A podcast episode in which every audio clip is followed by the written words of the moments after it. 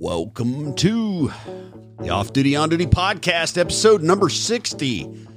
Good night, 60 episodes now. I'm your host, Brian Eastridge. Welcome to the podcast, part of the concealedcarry.com network. The Off Duty On Duty podcast takes topics relevant to today's gun owners, and we tackle them from the perspective of everyday concealed carriers and law enforcement officers to give you both angles of discussion. Today, I am honored to uh, have our guest, fifth generation native Texan and luminary, Wayne Dobbs. It's been a while. We're going to talk about situational awareness and what cops know about situational awareness. But first, title sponsor of the podcast, XS Sights at xssights.com. The best sights made in Texas, down there uh, not far from Wayne. Also, new sponsor to the podcast, Elite Survival Systems. Nylon products for your EDC needs since 1979. Don't just survive, thrive at elitesurvival.com. Go check out their Guardian and Stealth SBR backpacks. CCW Safe. Get 10% off your membership at checkout with code OFFDUTY10. And of course, always EDC Belt Co at edcbeltco.com, makers of the Foundation Belt, the most comfortable, functional, concealed carry belt on the market. Also, reminder to sign up for the Concealed Carry Podcast giveaway. Concealed Carry Podcast giveaway. You got to sign up weekly. Last week's winner was Karen Karen won $50, uh, a $50 SSP eyewear gift card. This week, they're giving away one of my favorite products from Ready Up Gear. Uh, a two pack of 16340 USB rechargeable batteries. Uh, those things are killer, and they made up with the uh, MCF Spark flashlight, which has become a part of my uh, everyday carry gear go check them out. Uh, the Concealed Carry Podcast giveaway link is in the show notes. Got to sign up weekly to be eligible for that. They give away some cool gear every single week. Let's uh, bring in our guest. Well, welcome back, Wayne Dobbs, for episode 60. Uh, it's been a few months. It has. So, the topic of today is uh, we're just going to call it like two cops talk situational awareness. And you sent me quite the uh, the organized document of thoughts. I'll put it that way. Mm-hmm. And uh, what inspired you to put that together and put it on paper? You know that that document represents quite a few years of collecting things, uh, because you know, we we like to to delve into hardware in, in our realm and in our network of, of people. We like to talk about guns and ammo and holsters and whatever, timers, rifles. Uh, we get we get focused a lot on on hard goods, uh, and uh, whether we want to admit it or not, there is a there's a deep theme that runs through a bunch of this crowd that if we buy the latest greatest or the the arcane or the unusual or whatever it might be. If we go out and buy this piece of kit, but somehow, some way, that will see us through when the bad day comes. And uh, I, being an old guy and looking at things and paying attention, I thought I, I really made some people angry. Uh, I think, or, or stepped on their puppies pretty hard when I said, you know, that ammo you're worried about. I've, I've got one guy that's always emailing me, what about this load versus that load? And I said, I finally told him, I said, ammo is probably less than 5% of the equation of success. I said, uh, yes, it, it may make a little bit of difference once in a while, but most of the time you miss anyway, or most people miss. So it doesn't matter what kind of ammo you got. So what, what does matter is, uh, are you in a, in a position, are you in a, an attitude to where you see trouble coming?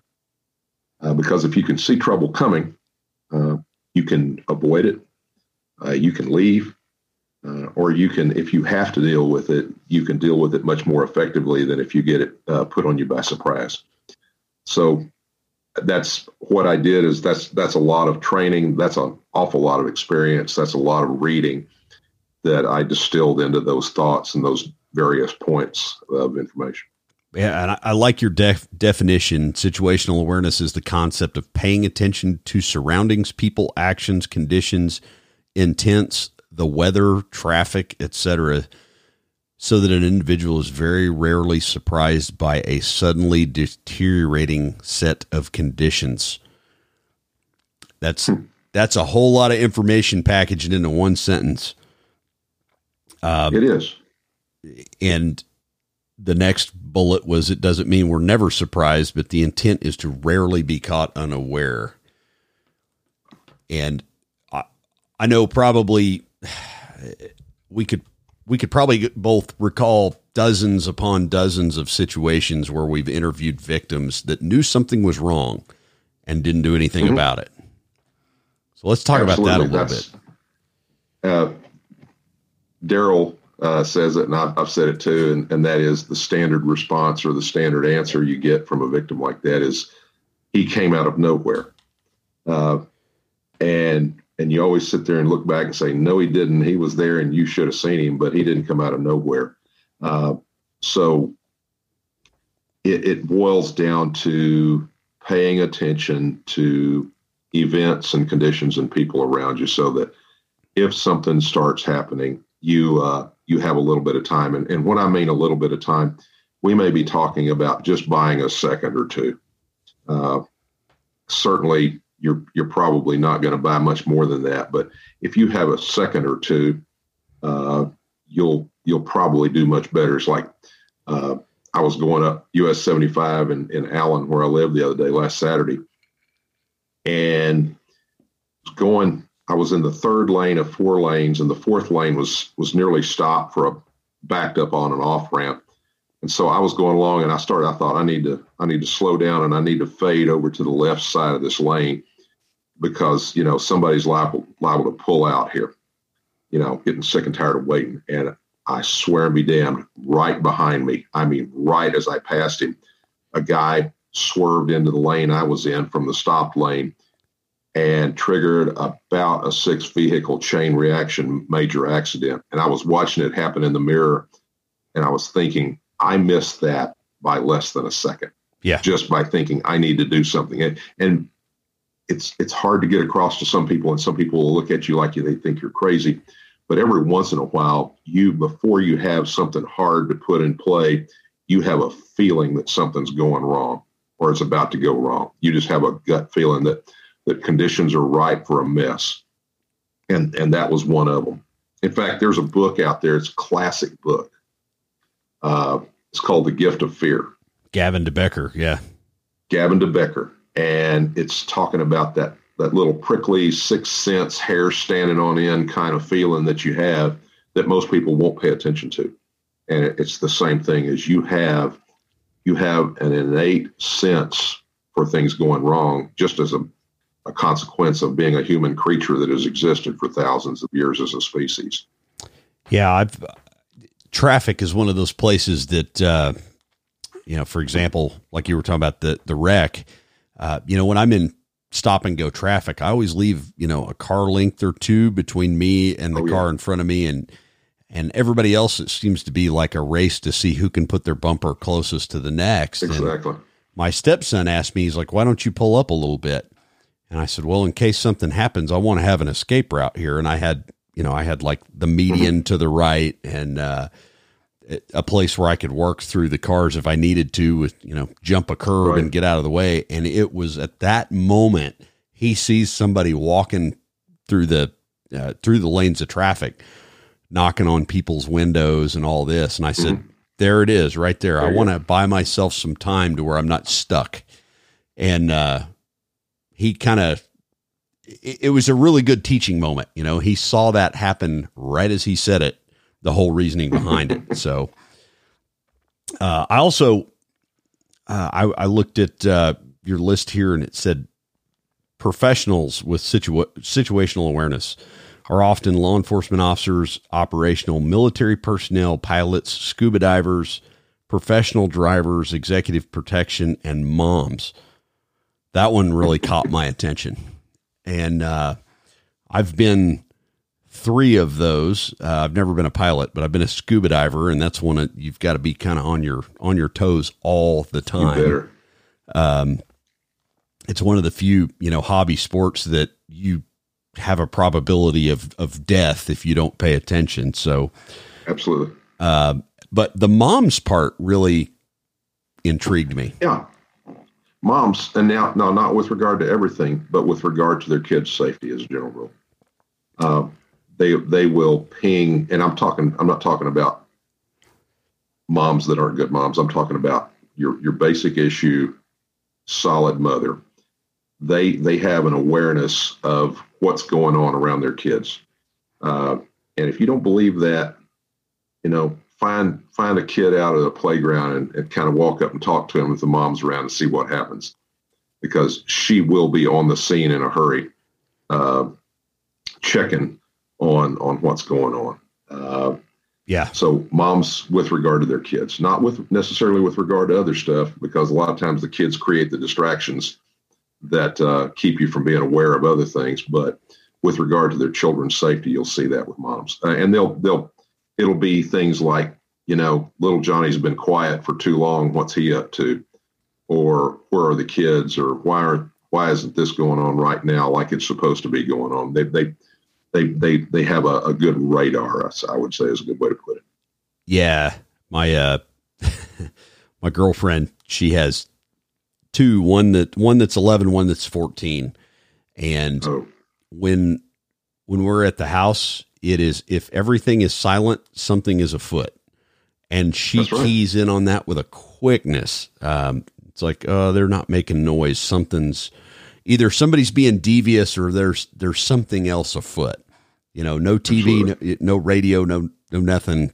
I've got to go check what's going on with that, and that'll pass me by in the you know the blink of an eye. I go, well, it's just quiet. That's nice. I like silence. So, um, the other uh, situational awareness. It's off often not politically correct because they're often making non politically correct judgments that other would say are biases, and uh, mm-hmm. I I kind of look at that as you're just spotting something that violates your social norms.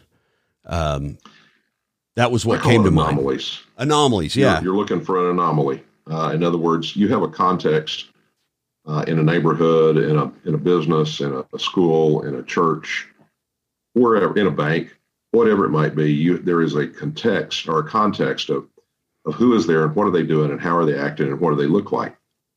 And so, what a lot of these are is saying, hmm, that doesn't match up with what is the norm here. And there was a there's a book out there. I, I didn't find it to be a great read for me because I was like, okay, I already knew all this. I saw this. I saw this. It's called Left of Bang, uh, and it's written by a, a Marine officer uh, who intended it to be, I think, uh, taught to uh, young young Marines and young soldiers, et cetera, that were especially on patrols in, in bad areas, specifically in Iraq, and teaching them how to look for things that aren't right for an area that may uh, that may warn of an attack, especially a bombing. So, and and they were talking about things were on a timeline, and the bang, the attack was in the at the you know bad part of the timeline, and what happened after the bang was to the right of the bang, and so he was talking about left of bang, meaning get ahead of the event and, and diagnose the situation, look for anomalies, look for warning signs, look for threat indicators. Yeah, I can, I can think of, you know, being in law enforcement, you can always think of, uh, you know, hundreds of these scenarios.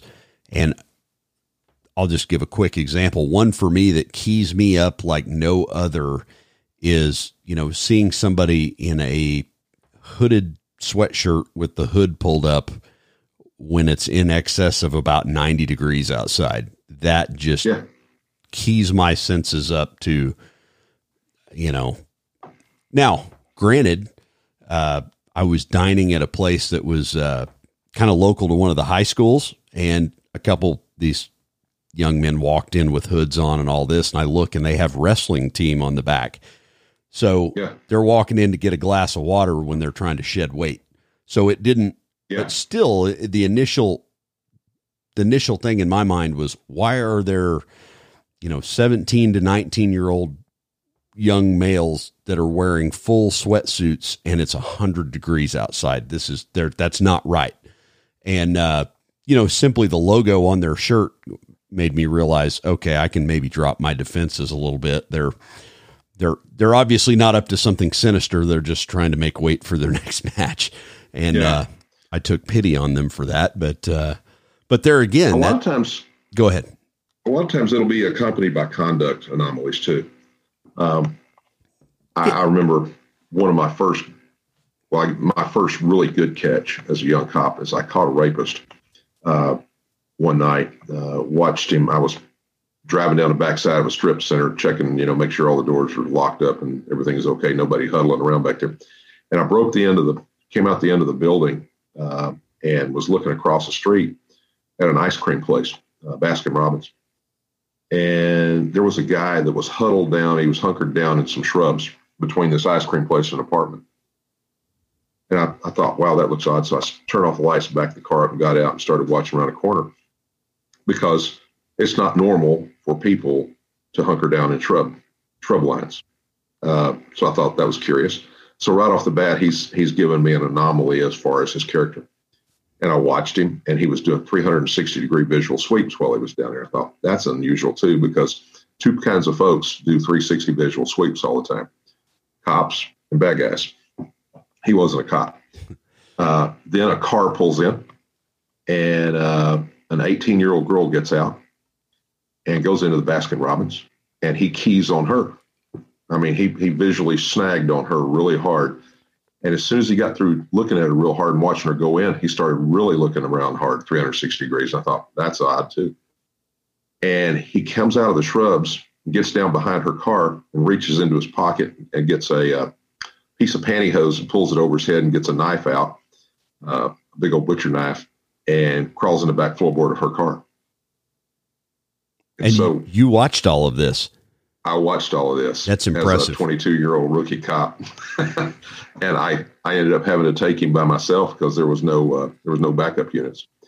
But that was one of those things of I saw unusual conduct in a scene didn't match up with the context of the scene.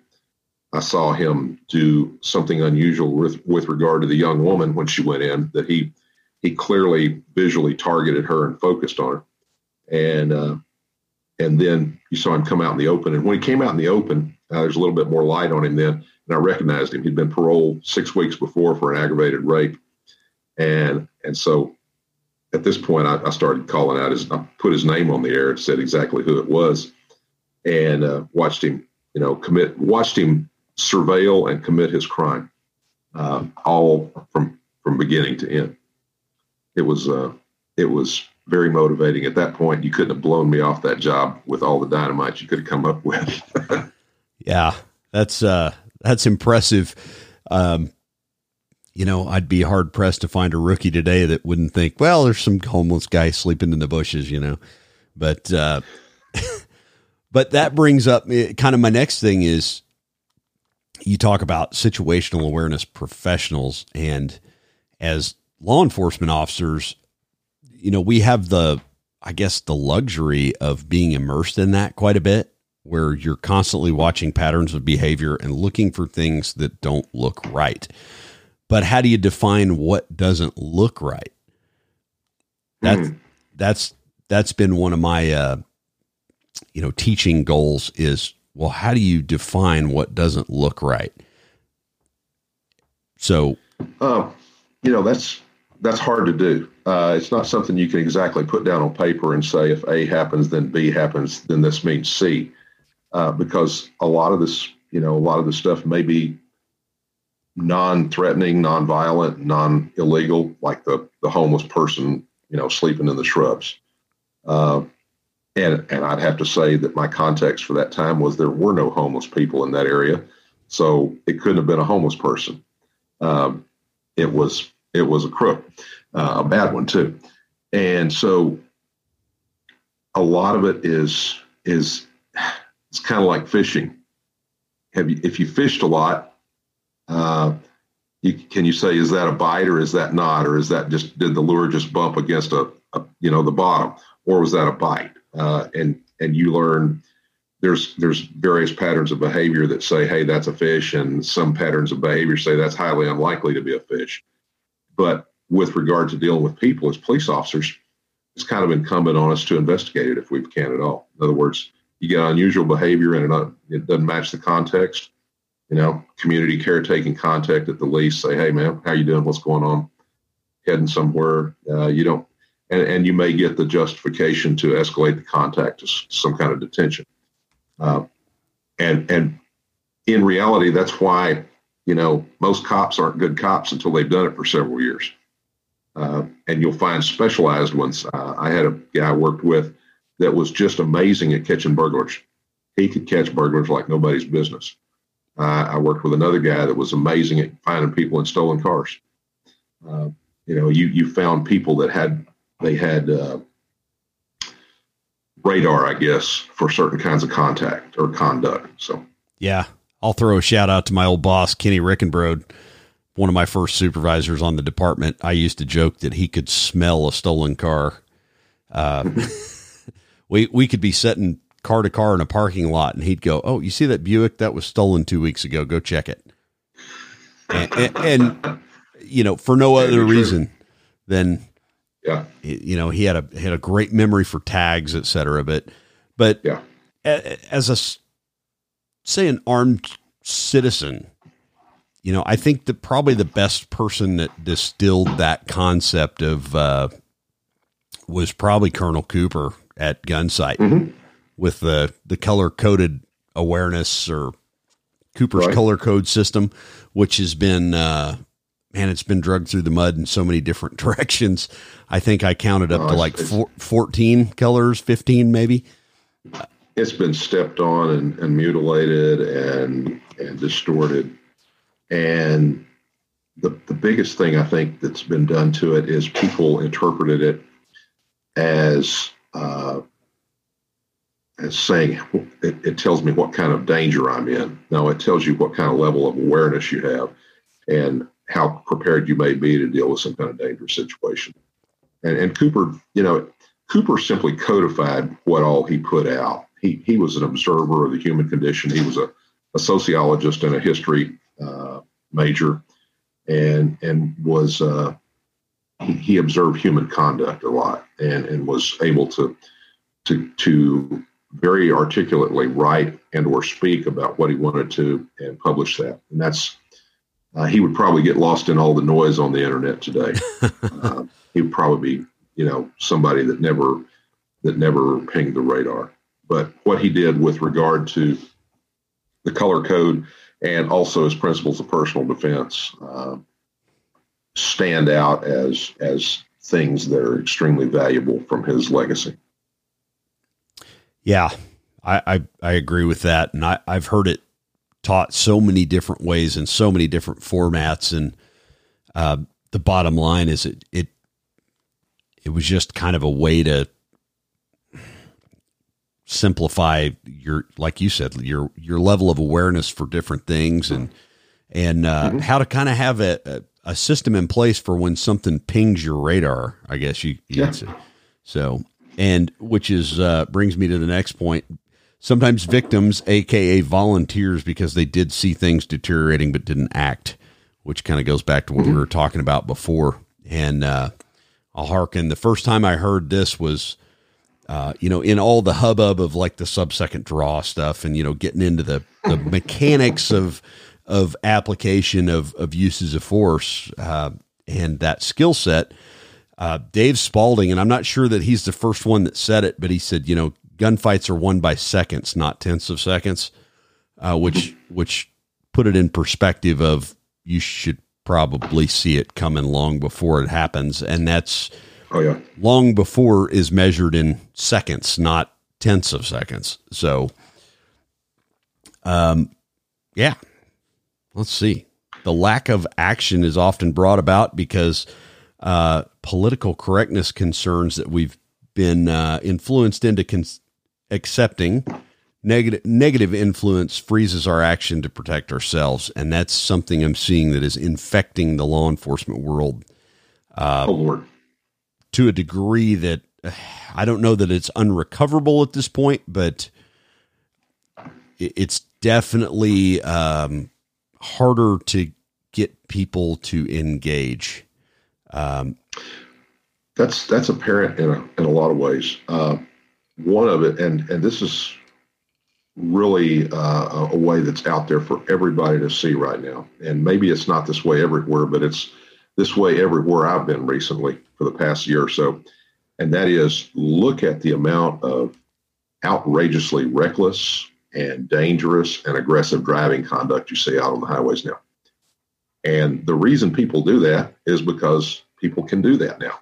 Uh, mm-hmm. Uh, there's very little enforcement going on out there to deal with that. Uh, we, you know, back before all of a sudden the police were the bad guys again, uh, you dealt with that kind of thing. You didn't you didn't tolerate that kind of behavior, and and some places still don't. I know, but what I see is that there's this there's this climate of I don't want to be the one that ends up having to use force on somebody or that gets into a mess that gets notoriety because I might get thrown under the bus. And it's it's it's not just one thing causing it. It's it's the fact that you've gotten into a vicious cycle of not doing very much with these things that need to be dealt with. So those things that need to be dealt with keep on going on.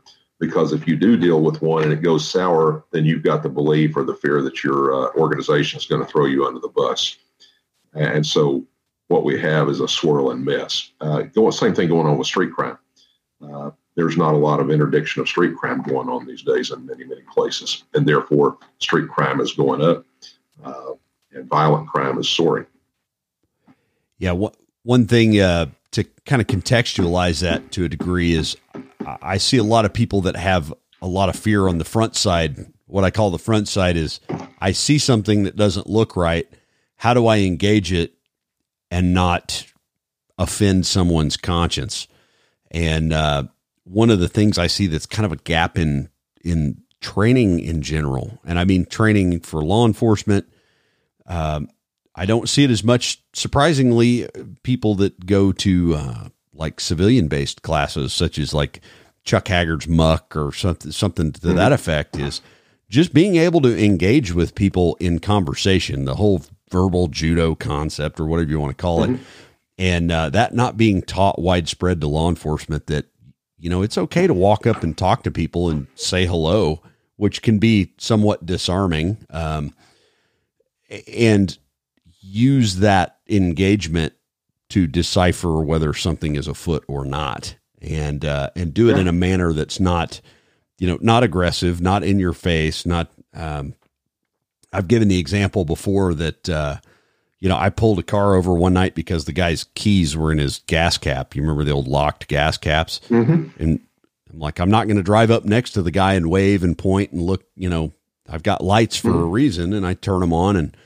and uh, picked his keys out of the deal, and and immediately the conversation went, well, what did I do? What are you pulling me over for? And I'm like, well, here here's your keys back. Everything okay?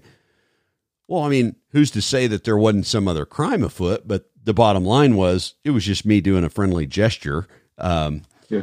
But things like that, if something doesn't look right, engaging with it and how to engage with it in a manner that doesn't offend someone's conscience or or seem accusatory.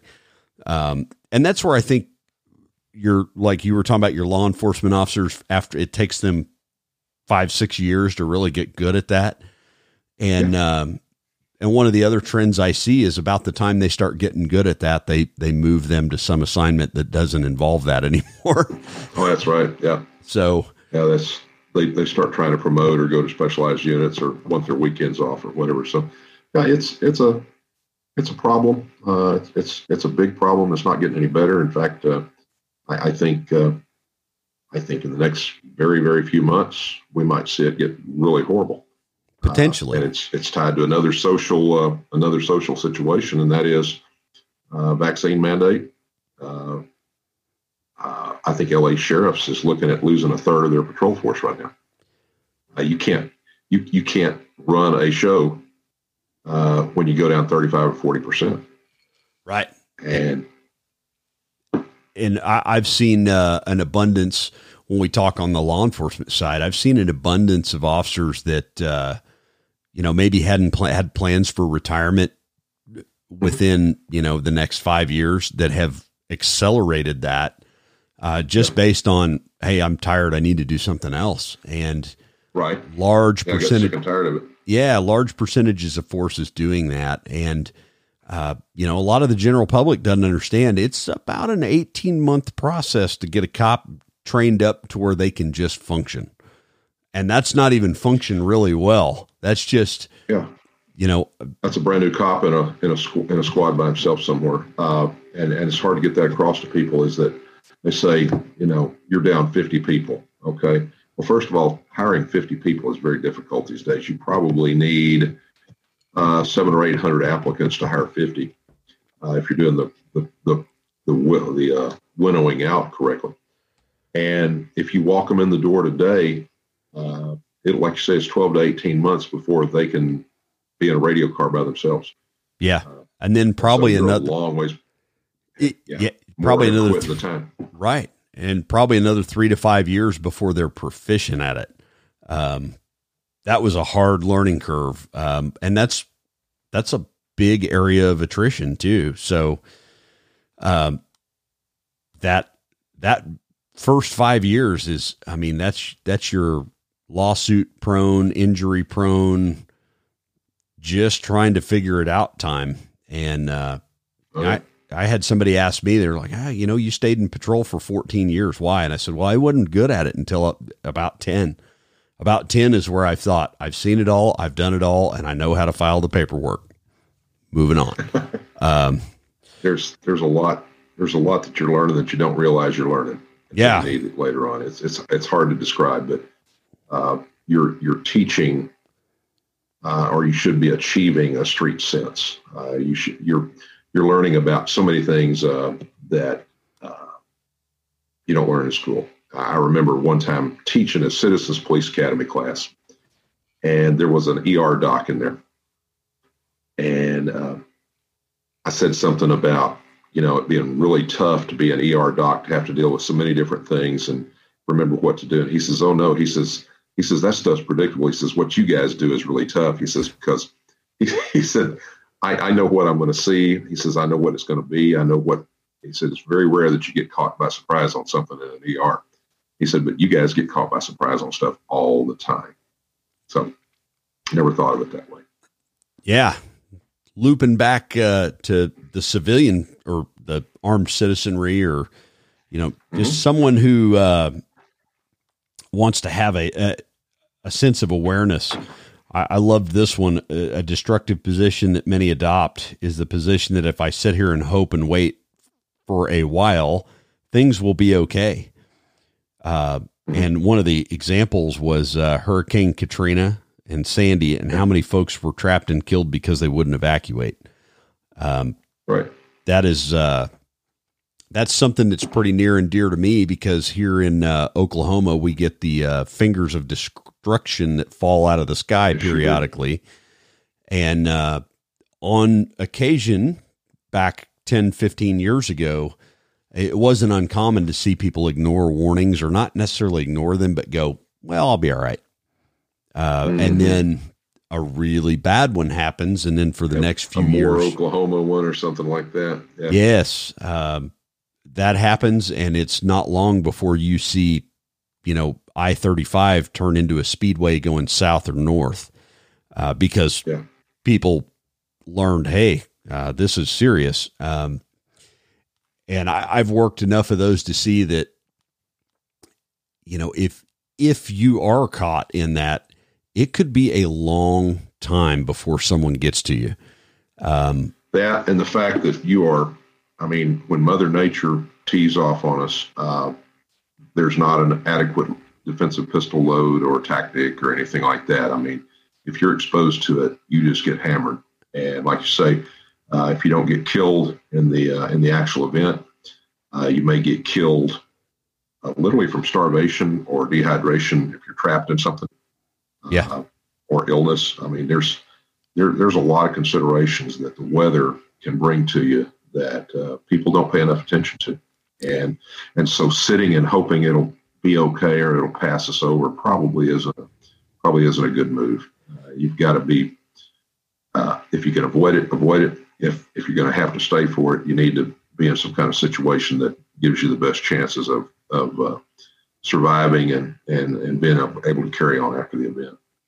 Yeah, I I've I've said this example on the podcast before. You know, in 2013 we had a really bad one. It was on par with uh, May 3rd of '99, and it was I can't remember if it was May 8th or May 20th, but it was it was a nasty one, and and I was happened to be blessed with work in a scout car that day, and uh, I one of the first people I ran into had a very severely fractured arm, and mm-hmm.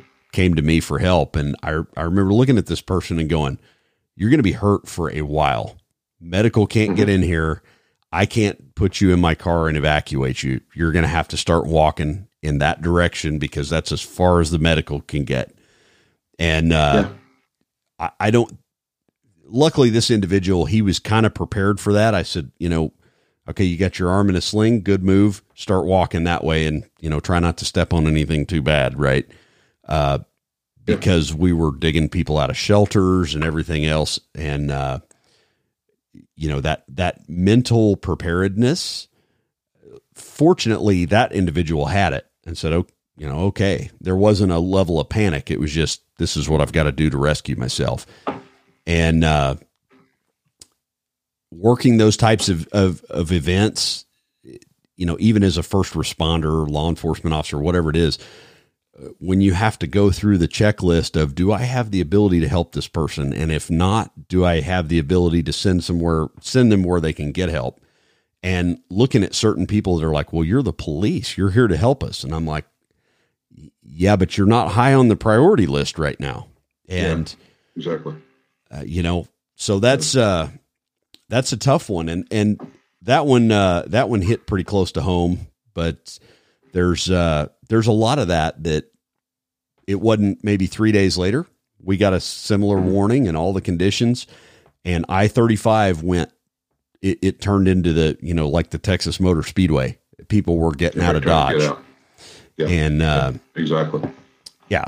So I dig that uh, that bullet point you sent me well, um, what else have you got for us, Wayne? I'm kind of that was the meat of it. Oh, I remember what I wanted to talk about.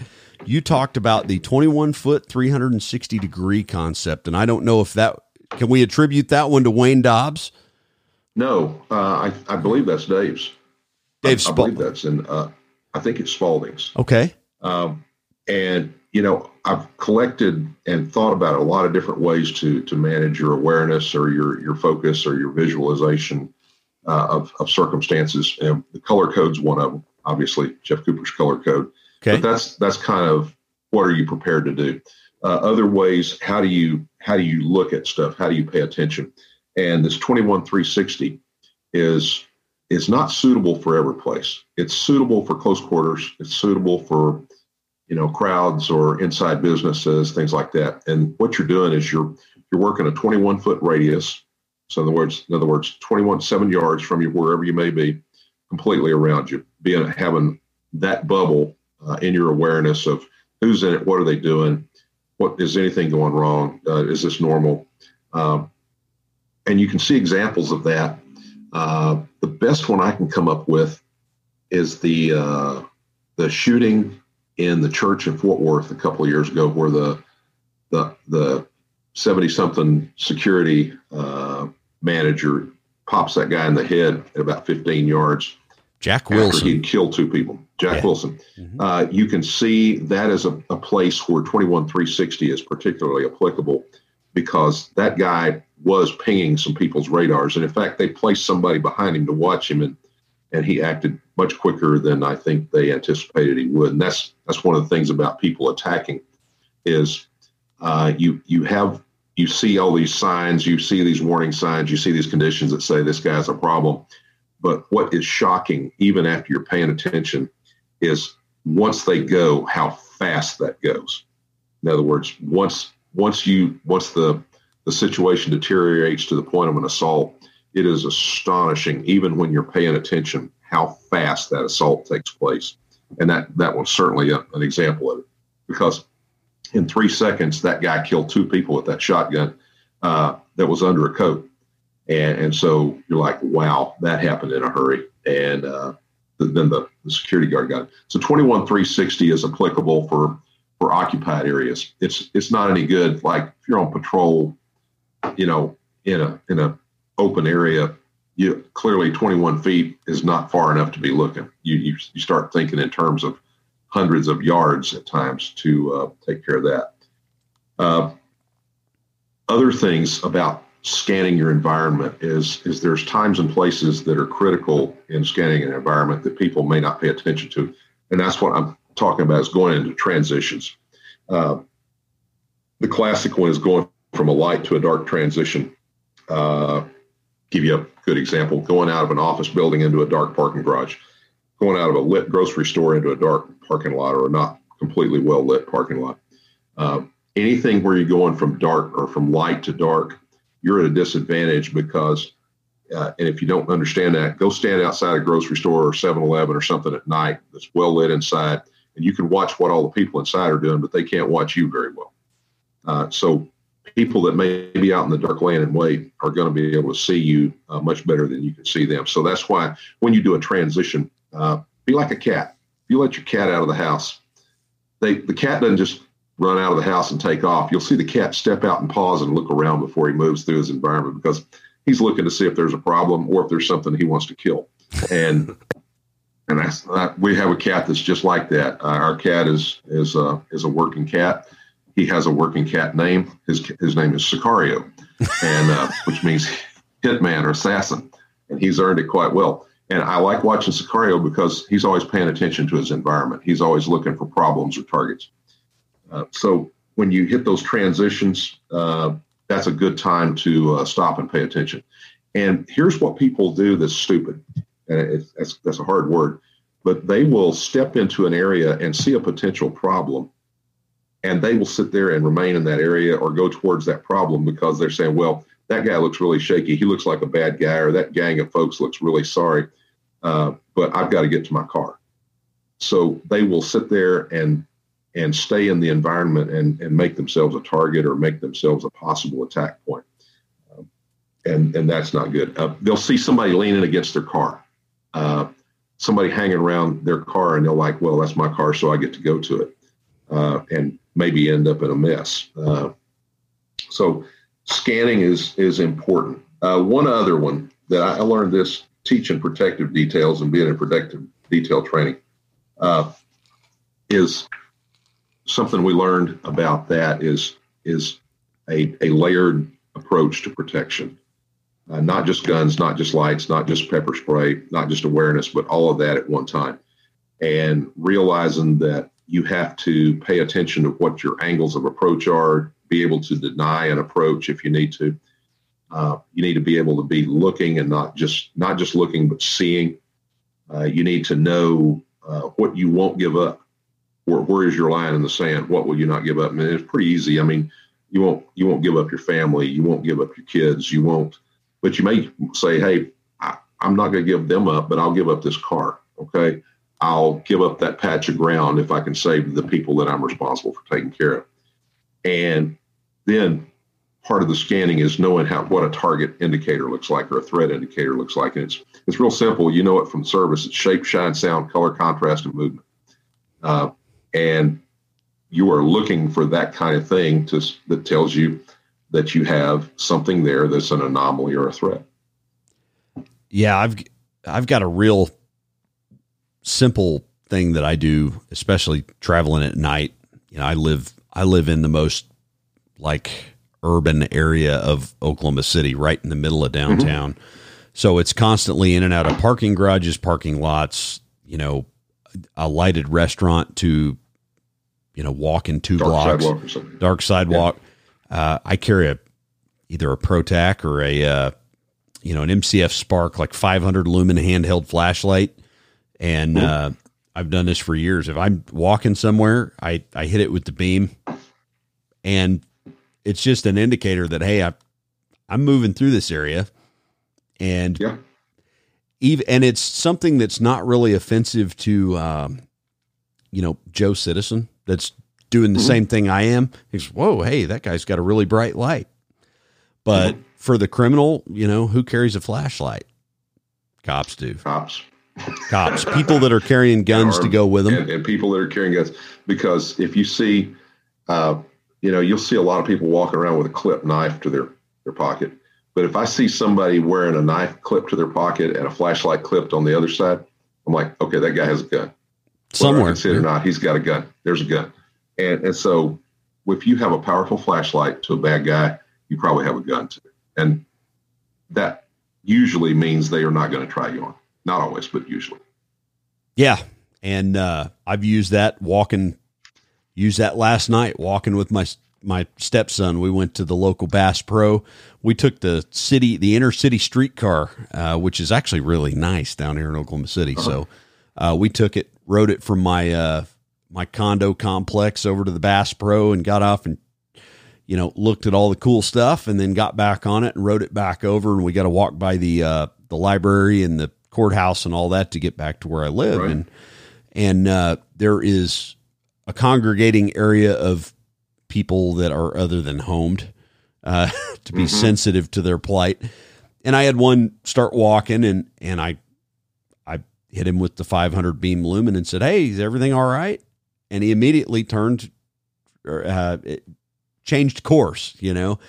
And Yes. the stepson looks at me and he goes, "What was that all about?" And I said, "Oh, he was going to hit us up for money or something." he was probably Yeah. pretty innocuous, but it changed his behavior really quickly. And I would much rather just shine a bright light at somebody than have to go hands on with somebody whose biohazard history I don't know or Yeah. no Uh, yeah. And ultimately he said, Hey, do you know where a restaurant is? And I was like, Yeah, it's right over there. And I pointed with the flashlight and off we go. Uh. But that's probably one of the most valuable tools I've had uh, down here to date. And uh, Oh, yeah. transitional areas, that is, uh, that's where attacks happen. That's just where they happen. Um, you know, I, I think there's probably a thousand to one that somebody is going to engage you in a transitional area versus kick the door into your house. So Yeah, it's it's a choke point. Any place that your mobility or your visibility, preferably both at the same time, is compromised, uh, that's that's a good spot. Uh, if you can if you can put somebody, you know, uh, in a in a tight spot physically, then that's a good spot. There's something else I want to talk about Yeah. on this, and that is, and it's I, I hate to say it, but it's coming up on a good time of the year for it to. W- w- you and I both know what I'm talking about yeah, uh, and that is coming up on Thanksgiving and uh, especially Thanksgiving. It seems to be a good time for a big mass family shooting somewhere. Um, there's almost always some kind of good good assaults and, and violence around Thanksgiving gatherings. Uh, bunches of people, in fact, probably most of us at some level in our extended family have somebody that we know is a troublemaker. Uh, they're assaultive. They're they're a substance abuser. They've got a bunch of bad people hanging around them. Whatever. Uh, if if you got people like that, even if they're family, even if they're friends, uh, certainly if if you're becoming socially associated with them, those kind of people are going to bring you trouble. Uh, and if they don't bring you trouble, then their friends will bring you trouble. Uh, it, it's it's hard to get across to people that if someone's an abuser, if someone's uh, a bad actor, you you really need to avoid that. Avoidance, avoidance is the best measure on all of this. Don't attend the event uh, that can get you killed or hurt or, or or cause you to have to hurt or kill somebody. So you you've got a, a bunch of people that will have those kind of circumstances existing in their network of friends or family. Uh, and and associating with those people is only going to be trouble. Uh, you know, you and I have seen it over and over and over. Uh, I saw it back in the bad old days when we couldn't arrest anybody off a DV call unless we could get them provoked somehow. And there was some interesting ways we'd do that. but story for another time. story for another time. That's right. Uh, but uh, you know, it's the standard old deal of well, he's going to do better tomorrow. He's not going to hurt me anymore. He's told me told me he's sorry. Uh, those people, and there's there's a various collections of them, various types. They are to be avoided, and people can't seem to get that through their head. Uh, and and then people are shocked when somebody gets assaulted or killed, and and it's coming up to the prime time of the year for all that to happen. So, yeah, the uh, the holidays were always good for two things for me, and that was domestic violence arrests and uh, mm-hmm. warrant service because everybody's home for oh, Christmas yeah. and Thanksgiving. That's right. That's um, right. But yeah, it, I, I knocked on many a door on Christmas. Thing, but I've knocked on a couple of doors. I I used to joke, uh, me and my one of my dearest friends, uh, old partner and running friend of mine, when we would we would always volunteer to work Christmas Day, and the first thing we'd do is go pull the warrant report for our area codes or our zip codes, yeah. and everybody go, "Why is that?" I'm like, "Because everybody's home for Christmas," and uh, everybody's home for Christmas. And- yeah, we yep. tell them they're going to have a pot pie Christmas dinner. Yep, it's a low hanging fruit, but uh, and and in my own life, you know, there's there is a couple couple of members of my extended family that if I find out that they're going to be at some holiday function, that I just don't go. Um, That's right. And uh, you know, it's a hard decision for a lot of people to make, but for me and you know, and you, you know, our background, it's like that's you know that that violates so uh, John Farnam's rule you know, mm-hmm. it, it and uh, exactly. uh, and I think I want to end this one on Farnam's rule, which is uh, absolutely probably the best summation of how to stay out of trouble. Don't go stupid places with stupid people and do stupid things. Exactly. Wayne Dobbs, episode 60. Two cops talk situational awareness. Hope you guys enjoyed it. Quick reminder go check out today's title sponsor, XS Sights, and the uh, Elite Survival Systems, newest sponsor to the podcast. I want to throw a shout out to those guys. Thanks for sending uh, the range bag. Their range bag, guys, if you haven't checked it out, is exceptional. CCW Safe, get 10% off your membership. You guys know that. Off duty tenant checkout. EDC Belt Company, Foundation Belt, edcbeltco.com, the Concealed Carry Podcast giveaway sign up weekly, links in the show notes. Giving away some uh, 16340 batteries, which I keep in heavy rotation in my MCF Spark from Ready Up Gear. If you haven't already, please subscribe to the podcast on iTunes, Google Play, Spotify, and wherever you like to listen to podcasts. If you're still listening, by the way, thank you very much. Uh, Battleborn Coffee sold out of the borderline, but it is back in stock now. So thanks for supporting the uh, Fallen Agents Fund. And uh, thanks for Brad uh, last week for coming on. And uh, as a reminder, the Off Duty On Duty podcast is a production of Eastridge Training and Consulting, LLC. Eastridge Training and Consulting, LLC presents the following content for educational purposes only. Always take proper precautions, follow all firearms safety rules, consult with a competent firearms instructor, and have trained medical staff on hand when operating live firearms. Legal content, commentary, or explanations do not constitute legal advice. We are not attorneys and recommend always consulting with competent legal counsel when researching or seeking to understand laws and legal application. Eastridge Training and Consulting LLC, its participants, partners, and affiliates are not liable for any action taken based on the content of this shared podcast.